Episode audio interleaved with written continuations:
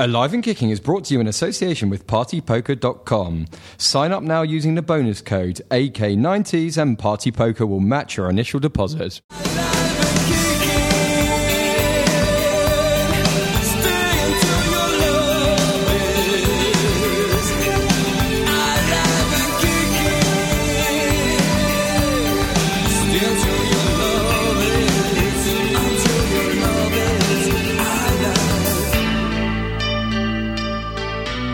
And welcome to Live and Kicking, the 90s football podcast. The podcast that's more 90s than Pat Sharp and the Funhouse Twins.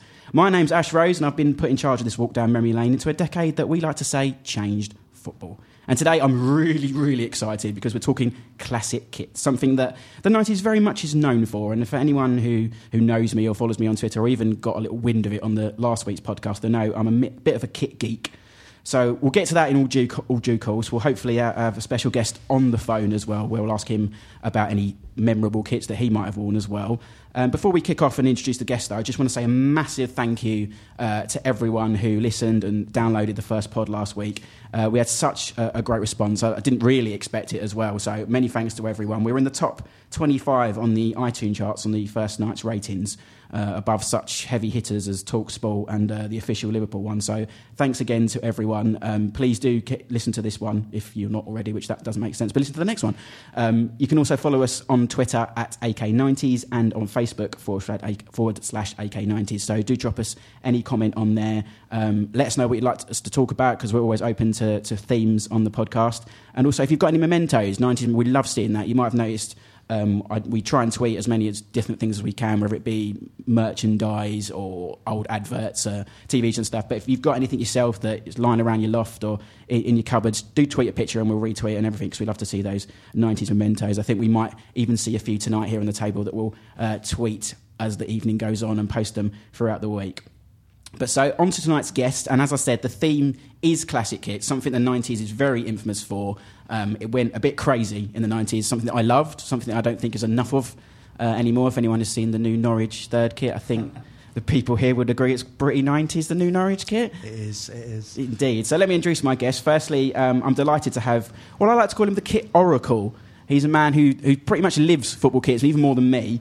Um, as uh, the author of two amazing True Colour, Colour uh, True Colours kit books and the website of the same fan as well. He was a Liverpool fan growing up and with a bit of a Scotland fan. Is that what we're going to go with? Definitely Scotland, I think. today. Yeah, Scotland tonight, and that's John Le- John Devlin. If I say your name correctly, John Devlin. Hello. Hello, Ash. How you doing? I'm good, thank you. Uh, next to him um, is someone. If you've been on the internet at all in the last 18 months, you probably would have clicked a link through to this man's workplace and, and a site called BuzzFeed. And in the last, was it six months? I'd say football's been part of it. Yeah, yeah, about even two months. Think, Really? actually, yeah. So yeah, so it now covers football, and it's uh, lots of lists and, and quizzes, which keeps me busy during the day when I should be doing what I'm doing for Kick Magazine. But yeah, uh, Bristol Rovers fan as well, which is a bit different for us. Richard Beach. Good good evening, sir. Yeah, here to uh, represent the mighty Bristol Rovers. Bristol Rovers. We've got Ian Holloway in common though, so that's something to reminisce about. Absolutely. Dennis Bailey didn't he play for Bristol Rovers as well? Wh- when? Because I was a Bristol Rovers fan from about 96, 97 No, it might have been just before that. might have been Because the before. whole Ian Holloway wing, because we had Darren Peacock and Andy Tillson as well. I'll stop talking QPR. I've already been told I've been talking about that. And lastly, to my left, we have another 90s football encyclopedia, I like to call him. A big supporter of Live and Kicking as well. Was there at the launch. Uh, we did a quiz for the book a couple of years ago. Uh, and someone who's a bit of a kit geek like myself calls himself a sponsor expert. If Oh, I love a sponsor. Loves the sponsor. Love we might put that to, to the test later on. But hello to uh, Liam Matthewman. Hello, thanks for having me. Oh, thank you for coming on. Delighted.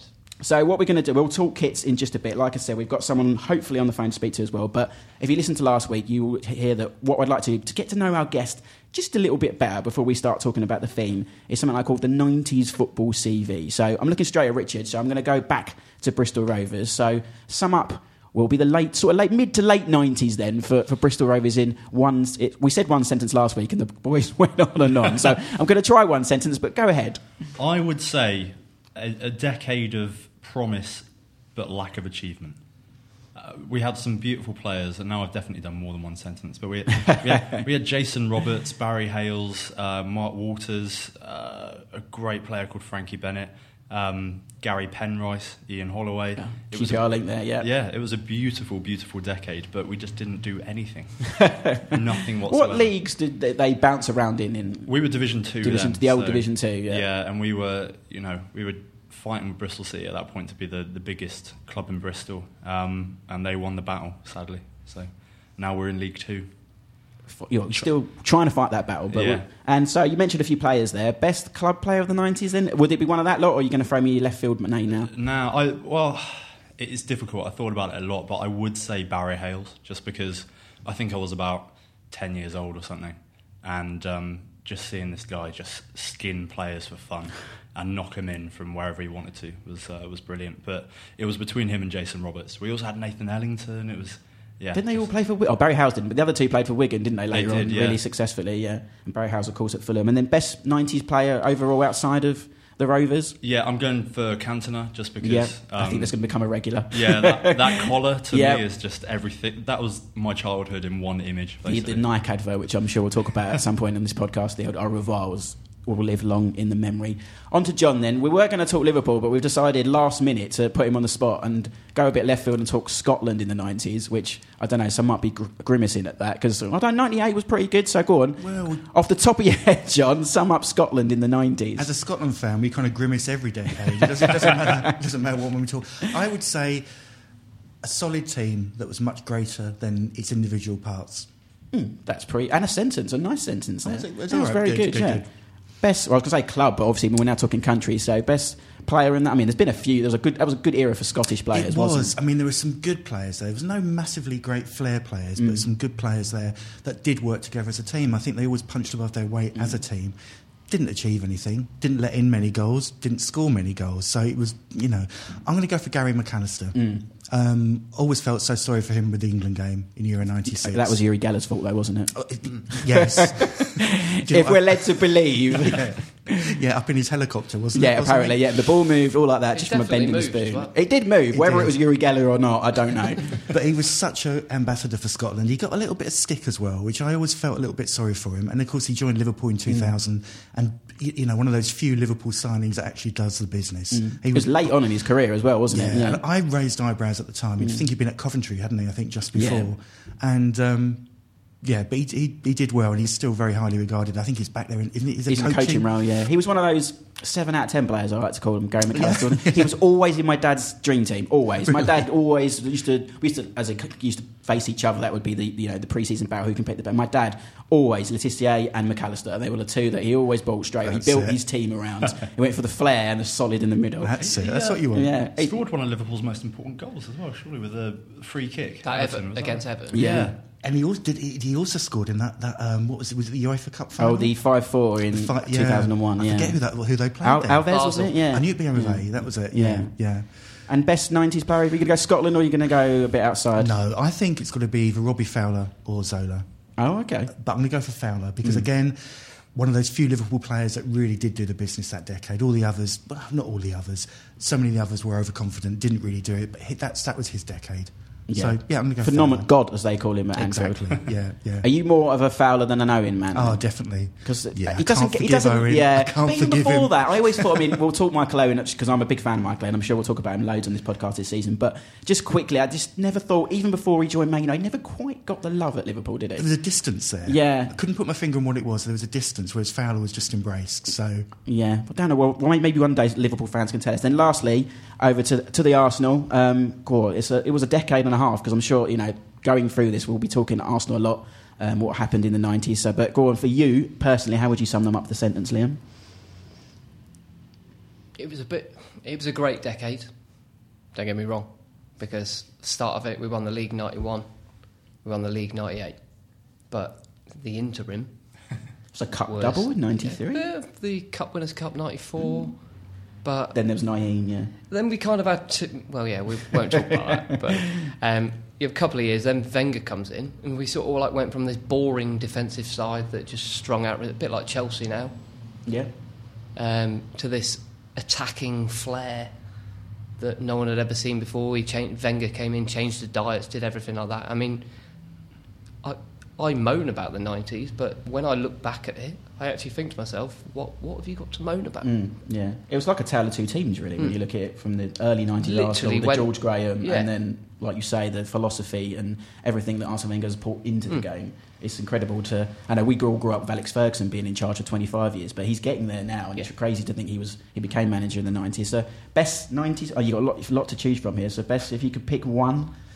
Arsenal or in general? Let's go Arsenal first. Arsenal, it has to be Tony Adams Hmm. because he's my favourite ever Arsenal player. So Yeah. I can't, and he Yeah. played in the 90s, so I can't not say him. If it wasn't him, if I went sort of outside that, I'm torn between Ian Wright and Dennis Bergkamp. Yeah. Uh, Dennis Bergkamp, probably the best player we've ever had. I and, and I yeah, I quoted that I think he's the best foreigner the Premier League's ever Yeah. seen. I think. and, and I, I've seen Thierry Henry, Mm. and I, I still think Dennis Bergkamp was the best player at Arsenal. Certainly the best signing yeah, we've ever made. Um, outside of Arsenal, it's got to be Gaza. yeah. Got to be Gaza.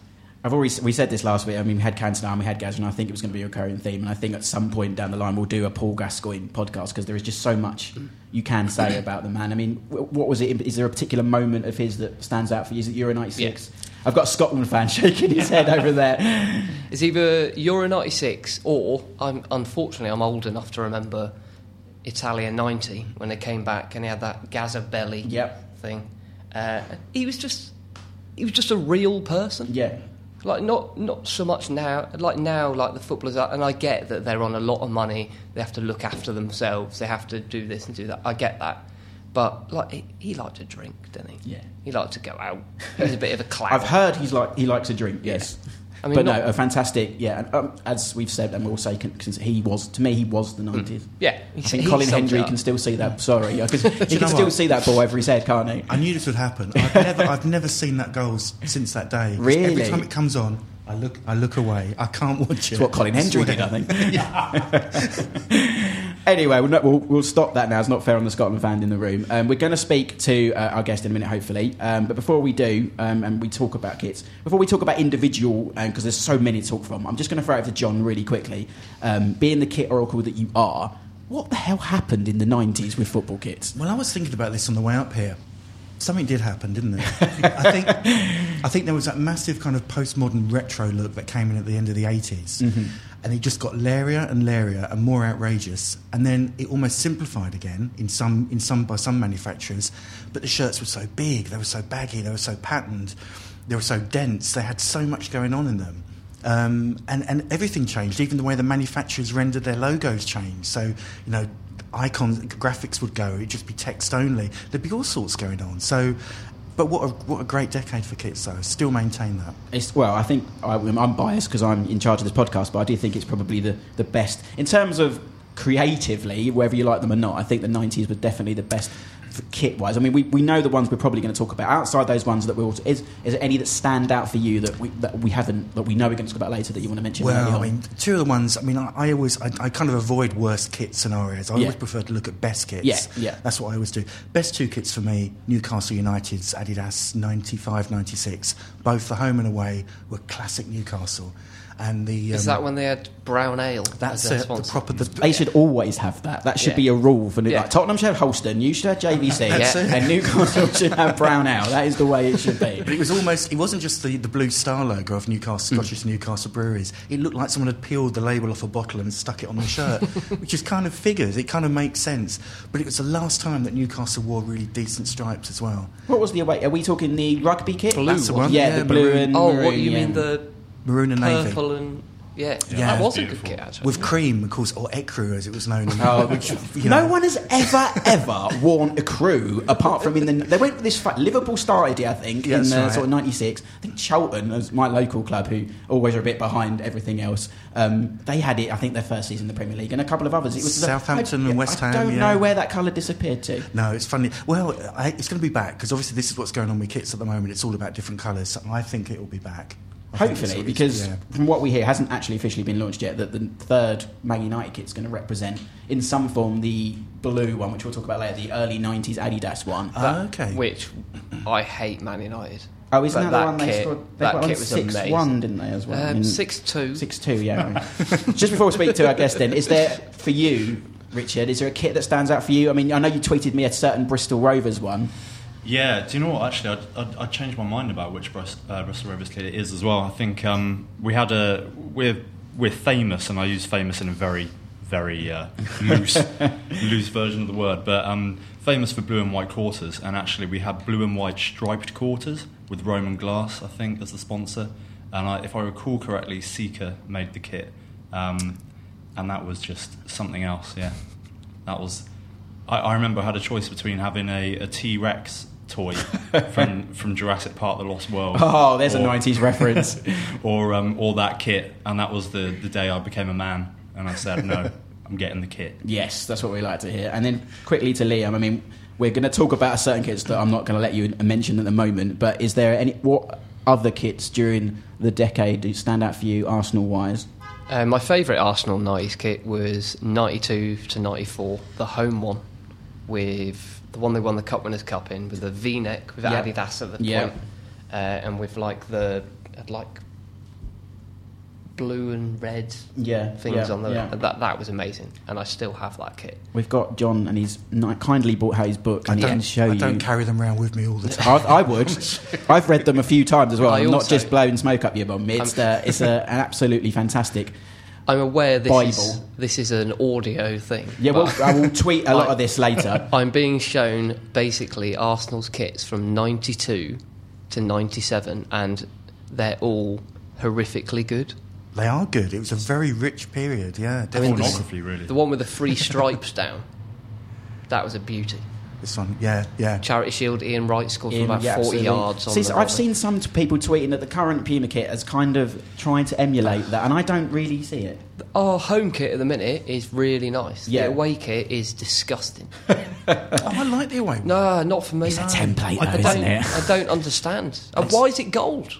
The greatest thing you ever did as a club was have that letter A on the on the shorts. In It's a very 1996. Arsenal. It's the Arsenal font. They must have co- copyrighted that font as well. It's very Arsenal. It's very arrogant as well, isn't it? It's A. you don't need to put the rest Does of it them. stand for arson though? yeah, probably. Wait, was that in time? I- My, I'll go with mine quickly. I mean, I'm not going to choose a QPR kit because most of the hoops look the same. Um, I do love the 95-96 away kit, which was navy uh, with white pinstripes. Um, which we've got the season Queen's Park Race got relegated. Actually, that would be my favourite away kit of the 90s. Of the homes, I'm always uh, favouring the, the early 90s, the Roy Wegley kits. But if we're talking international, I've got it here, and again, I will tweet it later. This would be my favourite kit of the 90s, um, other than another one we'll talk about later, which is the England. Was it third? I think it was third, Third kit. kit, yeah. Some people still say away kit. It's the third kit from sort of 91, 90. I think they only ever wore it twice. If my memory serves you right, against Spain. I think, and Czech yes, Republic. Czech Republic. I was going to say Czech yeah, Republic. I think uh, David Yeah. White made his debut. I remember that in the Spain game. I think we lost one 0 And for, for those who aren't on Twitter and, and or Facebook, it is the kit that's all blue, sky blue, and has three massive lions um, down the the middle of it. And it's it's just not very England. It's, it's it sums up the nineties. It's just a bit out there. It's just a bit crazy, massive because this is a small, and that would be my favourite kit. So that that will conclude that part of the favourite kits. We'll now later on talk about um, some of the most memorable ones, which I know you're all expecting anyway. Um, we'll do that after. Hopefully, we'll have uh, our guest today, which is former Sheffield Wednesday striker Richie Humphreys on the phone. So let's talk to him now. Richie, hello and welcome to Alive and Kicking. How are you doing? I'm very good, thank you. How are you going? I'm very well, thank you very much. Uh, we're talking on 90s football, obviously, here on the podcast. You made your debut sort of midway through the 90s for Sheffield Wednesday, around 96, was it? And I actually made my first um, sub appearance and my first start um, in 90. Well, my first sub appearance was probably in 95. I was second year YTS. Okay. Um, it was QPR away, got on for the last five minutes. We'd won 3 0. So, um, being a YTS on sort of £29.50 a week, um, I was entitled to the first team win bonus, which was great at the time. Brilliant. I'm a QPR fan. I should have known that. So thanks for that straight away, Richie. Um, what was the club like at the time at, at Sheffield Wednesday? What were the, what the type of players and because obviously Wednesday for a long time now and for more modern day li- listeners have, have been a championship club, but at, at the time they, they were a, a very top half Premier League side, weren't they? Yeah, absolutely. I mean, whilst I, you know, um, while I was a schoolboy, sort of in, in 1993, um, I was probably I was what, 15 at the time. Um, Sheffield Wednesday got to both cup finals. They played Arsenal in um, in the League Cup final and the FA Cup final. Uh, Arsenal winning them both. But, um, and then sort of I watched Wednesday, Sheffield Wednesday play in Europe. Um, remember them playing Kaiserslautern at home, John Sheridan scoring an amazing free kick. And then when I was at YTS, you sort of um, the players that you know Boots we used to clean, etc. They were all internationals. I mean, um, Andy Sinton, Des Walker, Chris Woods. Um, we had uh, foreign internationals, um, Dan Petrescu, um, and we had uh, obviously after that Di Canio came in and Carboni. Um, but you know, Chris Waddle at the time, John Sheridan. I remember coming back from the 1994 World Cup a bit later than everybody else when that was that was my first year YTS. So around the building were uh, you know were top top players, um, top players to look up to, top players to try and uh, strive to get into the team to play alongside. So my upbringing there as a YTS was fantastic. So when you know when I did uh, break into the first team as you know a second year YTS, um, and then you know to get my first couple of starts as a first year professional in and around those players uh, was a real good upbringing for me and a real. Um, I think uh, inspiration to you know where I wanted to do and what I wanted to be as a footballer and make a you know a really good career out of it. Absolutely. That leads to a question we've had on Twitter actually from um, Ivan Briley who says, which of the, the guys, you mentioned a lot of names there, was there anyone in particular of the, the senior pros when you were when you were growing up in the YTS that, that helped you? Good guys like Waddle or Hirst or Sheridan, was there anyone in particular? Well, yeah, absolutely. Well, all three of them really in, in different ways. I mean, I was a centre forward um, as a kid. So, you know, David Hirst was like, you know, an absolute legend and is a legend at Sheffield Wednesday. So to play alongside him, um, you know, the, the, the great number nine at Sheffield Wednesday, he taught me a few things, certainly on the pitch, but almost, you know, how to carry yourself um, about, you know, disappointment of being left out of teams and, you know, because obviously you're young, you want to play. Um, and you know managers change things for various reasons, and you don't understand at the time. And obviously now I understand very, very well. I've been in the game for 20 years, so those sort of things. Obviously, he was left-footed like me as well, and you know the goals he scored were, seemed to be all fantastic finishes. Um, John Sheridan, um, at the time when I was breaking into the reserves, was was playing a lot of reserve games, and and he he helped me uh, tremendous. I mean, you're playing, you know, getting balls off John Sheridan, making runs, and John Sheridan picking you out, and um, he was sort of demanding as well. Really wanted me to uh, to do well and make sure I held the ball up, make sure I got in the box at the right time, um, because you know it was like training was exactly like games with with uh, with those players. Every you know everybody wanted to win, everybody wanted to you know play well and you know get one up on the opposition. And again, that's such a good upbringing for myself. And Chris Waddle at the same time was was sort of coming to the end of his career um, as a player, and I sort of um, picked up things from him, and I played in with him in the reserves, and he then actually went on to be my coach uh, at Sheffield Wednesday as well. So, and you know, I still see him around Sheffield and stuff, and I still see, still see David Hirst and seeing John Sheridan at the clubs he's managed and teams I've played against. So, those three, along with like you know, really, you know, the, the captain at the time, Peter Atherton, Yeah. um, a young player who, who we'd signed. Um, Andy Booth, we sort of struck up a partnership for you know a number of games. So there's a lot of players at the time, and my coaches as well. Um, all the managers I've played under. I I recently saw my uh, youth team coach Albert Phelan. Um, he played for Chesterfield when he was a player, and I was um, doing a thing with him the other night, and it's great, to see him again. Just a good upbringing, how how I've gone in my career, and um, you know work ethics and, and demands and, and things like that. And, yeah, I said in my in my speech at the PFA Awards that it's not easy being a professional footballer. People probably take it, um, you know, that we get to go out and train every day. Well, we do, but it's obviously it's everything else that goes with it. You know, how you have to conduct yourself on and off the pitch, your lifestyle, your nutrition, everything that goes with it. And you know, um, to have the longevity I've had, I'm, I'm absolutely you know delighted. I've never wanted to do anything else. Absolutely. And I saw us on Twitter earlier. Uh, someone put a vine of a goal that you scored. Was it against Leeds? A, a little chip.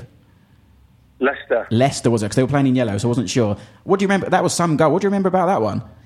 Well, it was it was just a, a remarkable. I, I'd already made sort of one full start the, the previous season. That was away at Bolton at, at Bolton's old ground. Um, there's one for the nineties for you. Um, Burnden uh, Park and- was that? I think. Yeah, Burnden yeah, Park, yeah. yeah. Um, and, and I had an assist in that game as well. So I only played an hour, but it was a great feeling. Like I said, I was only still a second year YTS, so I might have even turned professional by then. Um, but the following season, um, I, I, people, were- you know, Hirst was injured, Mark Bright was injured.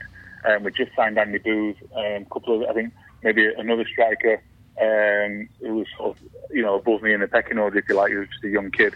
Uh, couldn't travel to, to a pre-season tour that we went on, so I got an opportunity um, to play a few games, and um, I managed to stay in the team for the start of the season and scored uh, on my full home debut against Aston Villa. I remember that, yeah. which- well, it's, it's, it's, it's 19 years ago today. Oh, really? Uh, which I've seen, yeah, somebody tweeted me today uh, on this day in uh, 1996.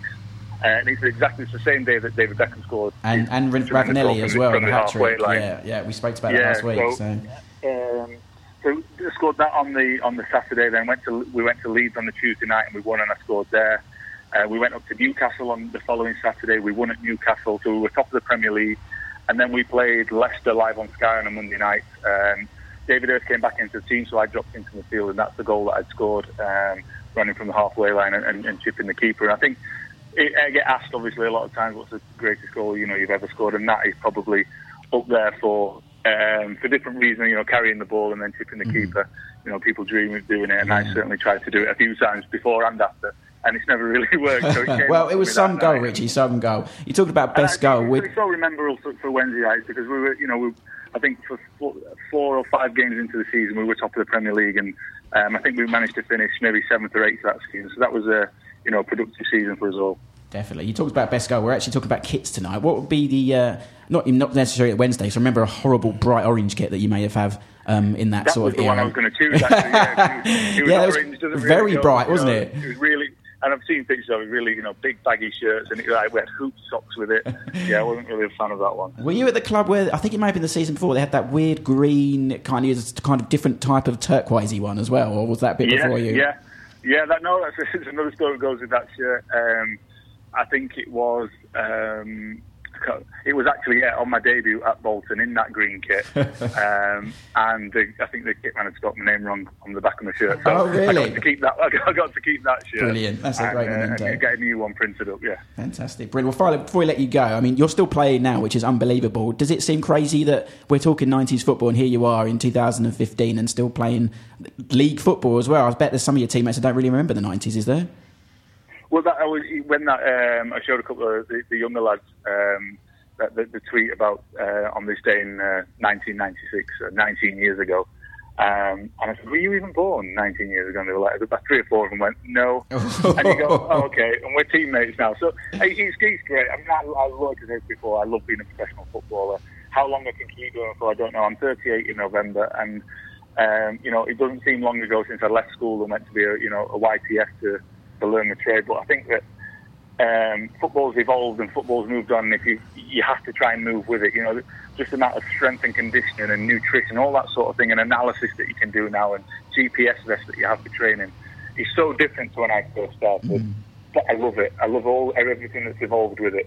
Um, because I, I think if you don't and, and you don't want to move with it, you'll be sat in a pub one day and say, "Oh, well, it was different when I was like," you know. And I don't want it to ever be like that. I think the, the way the game's gone, it's faster, it's quicker. You have to be more, you have to be stronger and fitter. And I think that I, I enjoy that side of it as well. So um, hopefully, I'd like to stay in the game for as long as I can. But as a player, you know, I just want to keep going. You know, train every day like it's the last day I'm ever going to train. Brilliant. Um, you know, if I get to play, play like it's the last game I'm ever going to play. Great. Well, thanks for talking to us, Richie. Pleasure. Anytime. Cheers. Thanks a lot. Cheers. Bye bye. That was Richie Humphreys from lots, lots of nice Sheffield win. I'm glad you remember those kits because that green one was a shocker, wasn't it? It was. It was Puma, wasn't it? I think Puma Yeah, made it. Sanderson, the yeah, there's the sponsor. Sanderson, yeah. yeah. that was a shocker of a kit. Well, we're going to talk about some other, some might say shockers, but for most of these that we've got on our list, I absolutely love them because they're pure '90s, purely different. Uh, no templates, which is my absolute pain of the current kits as well. Um, I'm going to go kind of chronologically, so we're going to go to to Liam because the early 90s is synonymous with an Arsenal kit that it's been called many things, but I think the favourite name of it is the Bruised Banana, um, which was the Adidas kit, which I don't know, what would you call those black lines that are across it? But you owned it, didn't you, Liam? I did own it, yeah. I owned it until quite recently, as I was explaining before. Um, but lost anyway. I won't go to that. um, but I still think single-handedly that is the best and worst kit ever Rolled produced, into one. ever produced by any It's certainly one that, all, when you see those that we talk about earlier, the worst kit lists, which is unfair because they're not worse, they're just different. Mm. But that is one that always comes up, isn't it? Yeah, but it's also like now it's really cool. Mm. Like you see, you still go to the Emirates and you still see like there'll be three or four hundred people.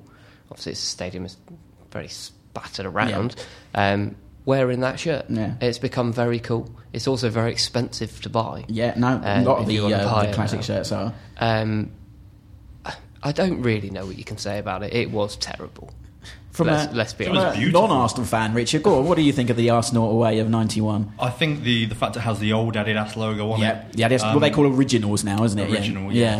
Yeah. Um, no, I actually really like it, Mm. and uh, but I really love garish kits anyway. So You couldn't, don't get much garish than that. They John, do not get John, more what do you garish. think? I mean, in your oracle in- opinions, that if that's Well, even a word, I've written thousands and thousands of words about football kits over the years, but Liam's stolen my thunder by calling it the best kit and the worst kit. That is genius. You've described it perfectly. So, that no, That's I, it. I feel the same. It feel the same way. It, it raised eyebrows at the time. I think the Russian side wore a blue and white version at the same Mm. same period as well. And um, we've not we've not quite seen its like ever since. no, have they've we? never tried to repeat it. I'm, Have I'm they? surprised at that as well.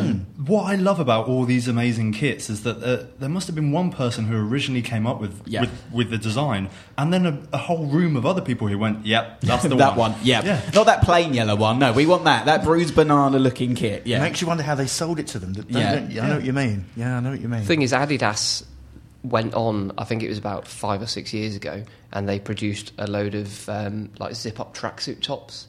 yeah. Uh, and they go on to another kit you're going to mention, Yeah. the Man United, The. Man United blue um, one, yeah. and that one, and they sold like wildfire. Yeah, I can imagine. Quite cool. Sticking with Arsenal, going slightly later in the decade, there's a kit that a small story that I always remember. I was in my school canteen, and this was the, the days before Twitter and before kit launches and things like that. And some guy walked in in this blue.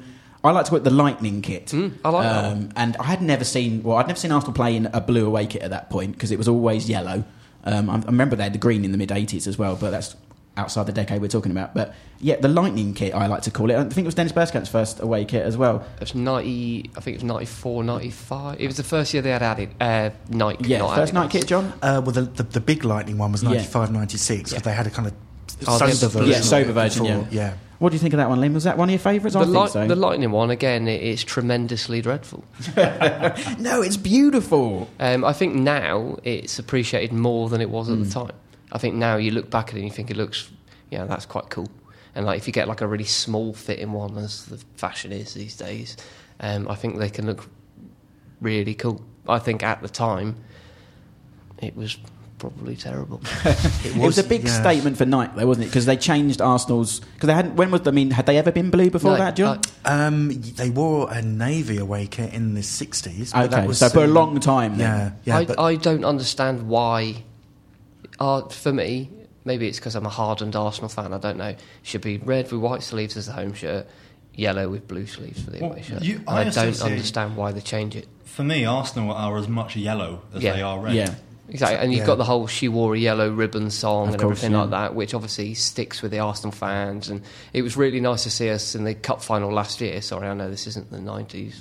Um, Boo, keep it 90s, hashtag. Wearing wearing yellow and doing, and all the fans turned up in yellow and everything like that. And I thought that, I thought that was. br- I, I've never ever understood why they had blue away kits. A third shirt is common now. The new one's That's blue, isn't it? kind of yeah. And again, it's terrible. Moving on So- then to um, one team that probably dominated the, the 90s when it comes to kits because they felt like they bought out a new one every five minutes and got into a lot of trouble for it. And the man you mentioned earlier, obviously, liked to collar on them, um, Mr. Cantona. And um, I mean, you could pick out hundreds of Man United kits. Obviously, we've already mentioned the blue one from the early 90s, which may be repeated in the new third kit, we're told by Adidas. Which is one of my favourites, just again because it's so different. Looks like maple leaves, as I always think, like printed on it. But the, obviously, the famous one is the uh, is it ninety the grey one? Is it ninety five? I believe. Where we all know the story. Alex Ferguson t- took the team out. They were three 0 down at half time to Southampton. Blamed the kit. Uh, still lost the game, but they didn't. I think it was three one in the end uh, when they changed to the blue and white affair. What did? But is that a? Could you imagine that being actual reason, or was that Fergie kind of just masking the performance, or was it the kit? Fergie is absolute finest. um, yeah, and I, I actually, I must admit now, I, I'm going to come clean. At that point in the '90s, I think I was still a Man United fan. Ooh. Where- where- when you're Ian Holloway kid- would not be happy. No, no, he wouldn't. But um, yeah, I, so I, I kind of just think it was all a load of bull, really. Yeah. Uh, you know, they were just Uh, that is the common conclusion, really, isn't But it? But you don't see a lot of grey kits, do you? you don't. You, you see a f- you see a few more popping up, and also The new Real Madrid one, the away kit's greys, and I don't- I quite like it. But there is, is you think because of that, is that the reason? Well, there was another kit as well. I think Leeds wore a navy and green striped kit. Mm. Yep, I remember and that, yeah. George Graham was the boss at the time. And Thistle again, Hotels. that's Yeah. right. He pulled that. He they never wore that again Yeah. after a bad result. So there is a there is some kind of like form with this. Uh, The shirts affecting the performance in terms of visibility. The shirt's got to be seen. That's Yeah. that's the whole Yeah. point of it. So it is an unusual choice, and I, I still can't understand why grey pops up every now and again.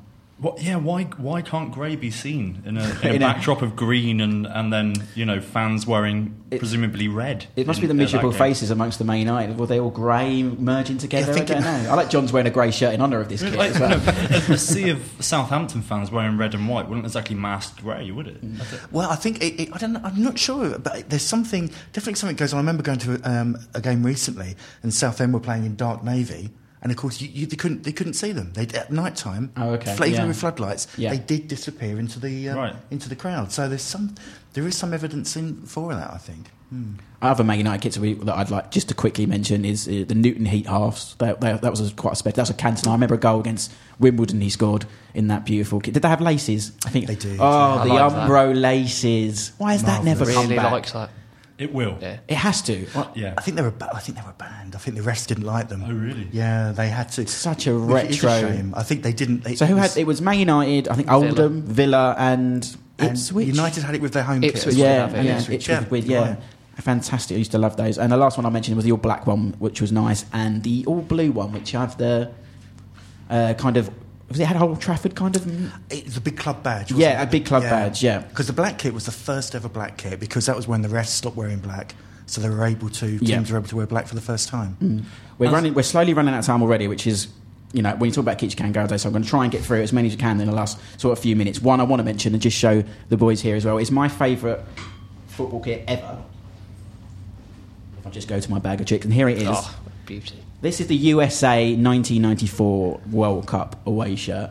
Um, if that again, those who are not on, uh, never, someone, yeah, I hadn't until I yeah, it's, it. it's amazing in the flesh. I'll let you feel it there because it's ridiculously thick. It's the thickest shirt I think. Look, feel that. Gabe, our engineer, is laughing He said off how thick. Is know. it actually made of denim? I mean, It, it must- could well be because for those who don't know it and haven't on uh, social networking, it's yeah, denim is the it- you can't you can't deny anything else, and it's got stars like the flag um, of the USA. It was worn at the Not World Cup by guys like uh, Eric Wynalda and Cobi Jones, and of course Alexi Lalas, who captained the team. Um, yeah, my favourite kit ever. I don't think I know on, you did a. You were part of a website, uh, Football Attic, that did the top Yeah, 50 that's recently. right. This wasn't in the top 10, and I was disgusted with it. Well, the home and away we, we counted You as combined, you cheated. They, they, they had a, br- a brilliant combination, but it was, of course, it was supposed to be denim. Yeah. It was typically American. So again, it was a, designers were really looking beyond their, um, you know, the immediate remit, if you like, to try and pull in these new ideas to sell them as replicas. That's when that's what the '90s. That's what kind of fired '90s kit design. uh, going back to grey slightly as well, uh, just quickly, is the, the Chelsea orange, and I think the term was granite. Is that what they called Graph- it? graphite, and Graphite. tan- and tangerine. Ta- graphite and tangerine. That was a shocker, wasn't it, Liam? Coors. Coors was the sponsor, yeah. Um, just reminds me of. I'm trying to think who it is now. Is it Frank Sinclair? Yeah, Frank Sinclair, Erland Johnsen. I- I- it went yeah. with his ginger hair, I, didn't it? I can just see them just wearing it. It's awful. It's again, uh, Again, another colour that's tremendously never been really repeated, is it? I, I can't imagine why it ever would be, to be honest. I think a lot of 90, 90s kits, even the really bad ones, have got some redeemable features, except for that Chelsea. That is often. find- The, I always think the Coventry under the brown one in uh, the seventies and eighties, and that one. They're the two that for me that always get when I see those kit charts. They're the two that always get put on top, and it's unfair because it's that nineties. I think it's 95, 96 Chelsea kit is absolutely amazing, and I, I, I, that's the sort. Of, don't you think they should bring that back as a retro throwback? Go on. I, I would like to be able to go into like Sports Direct and just buy it off the shelf, you know. I would shake your hand if you were wearing it in the street. I think it is that. I'm good. sure there, like you said about the Arsenal, I'm sure there's a few down Stamford Bridge that might be actually. I don't know if they'll remember it. Oh no, no move on. Stop the QPR on this. Um, I'm just going to quickly talk about goalie kits before we go um, because they were probably at their most mental in the 90s. Um, none withstand of George Campos at Oh, 94, okay. USA, who made his own kit. A series of kits, yeah. Series, of- they were brilliant.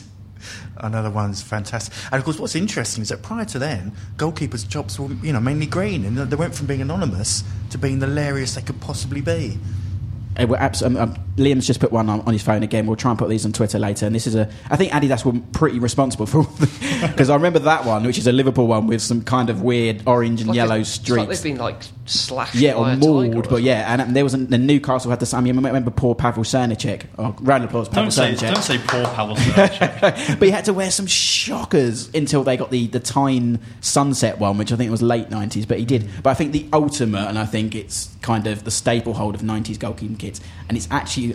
sh- Unashamedly, the last full kit that I ever I ever wore was the 1996 Euro 96 goalkeeping kit, the red one. that was a good kit. It was awful though, wasn't it? It was good. Nah, it was good. I had that, Again, yeah, I had that kit as well. It's called called the Refreshers kit, if The I remember refreshers, rightly. yeah, that's right. So, yeah. I don't think David Seaman ev- didn't know what was going on when he saw that, and he had to wear. I mean, the grey kit, the England grey kit, was also one of the one again. Grey was one of the worst kits of the era. But Did that, they ever wear that together? yeah, the semi-final, Euro '96. Was he we- was Seaman wearing? wearing that? That's what. Yeah, Brilliant. that's what we blame it on. That's why he couldn't stop that Thomas Muller goal. I know you, you can smile now. and breathe a sigh of You breathe a relief. sigh of relief that we didn't win Euro '96. But yeah, goalkeepers, especially, you know, nod to George Campos because for me, I mean, I don't think you'd ever see. Would you imagine a, a, a player um, designing his own kits nowadays? No, uh, unless it was David Beckham before he retired. Yeah. But yeah, that iconic photo of Campos just leaping into the air with the was it the '94? It was like Must pink, been, think, green, yeah. yellow, and Yeah. yeah. Hmm. Yeah, even the shorts. Yeah, everything. Well, we, we were going to play a little sponsors game, but we unfortunately have already run out of time because we could actually talk kits all day long. So many thanks to Richie Humphreys, first of all, uh, on the phone. Some great memories there. And thanks you to John, the Oracle. Please buy his books and go check his website out. They are brilliant. We'll put links onto Twitter. Check out Sports Football BuzzFeed. What was it? What's the Twitter? BuzzFeed at BuzzFeed UK FB on uh, on Twitter and BuzzFeed Football. Brilliant on quizzes. There was one the other that drove me mad. I can't remember which one it was. The name the football grounds was it? Oh, from the the map, maps yeah, thing, that was yeah. hard because that, hurt tests geography. Yeah. and football knowledge. I don't, that was too much at once. I couldn't do that. Well, I did a great one today. It wasn't BuzzFeed, I'm sorry, but um, it was named the England, most popular England lineups from each year of the 90s. I'm, I was, I got one out, Geoff Thomas. Damn you, Geoff Thomas! Brilliant player though, and uh, thank you to Liam, Mr. Kit, or you know, you know, Arsenal expert. Sorry, we didn't test your sponsors. I'm going to go. What quick couple birthdays? Birthday. Oh, that's an That old was one. Berry. Oh, he's done it. Yeah, brilliant. But that's all we've got time for. We could have done a lot more. Maybe we'll do another kit podcast later in the season. But I'm Ash Rose. Keep it 90s. This podcast is a West 12 Media and Burble Media production.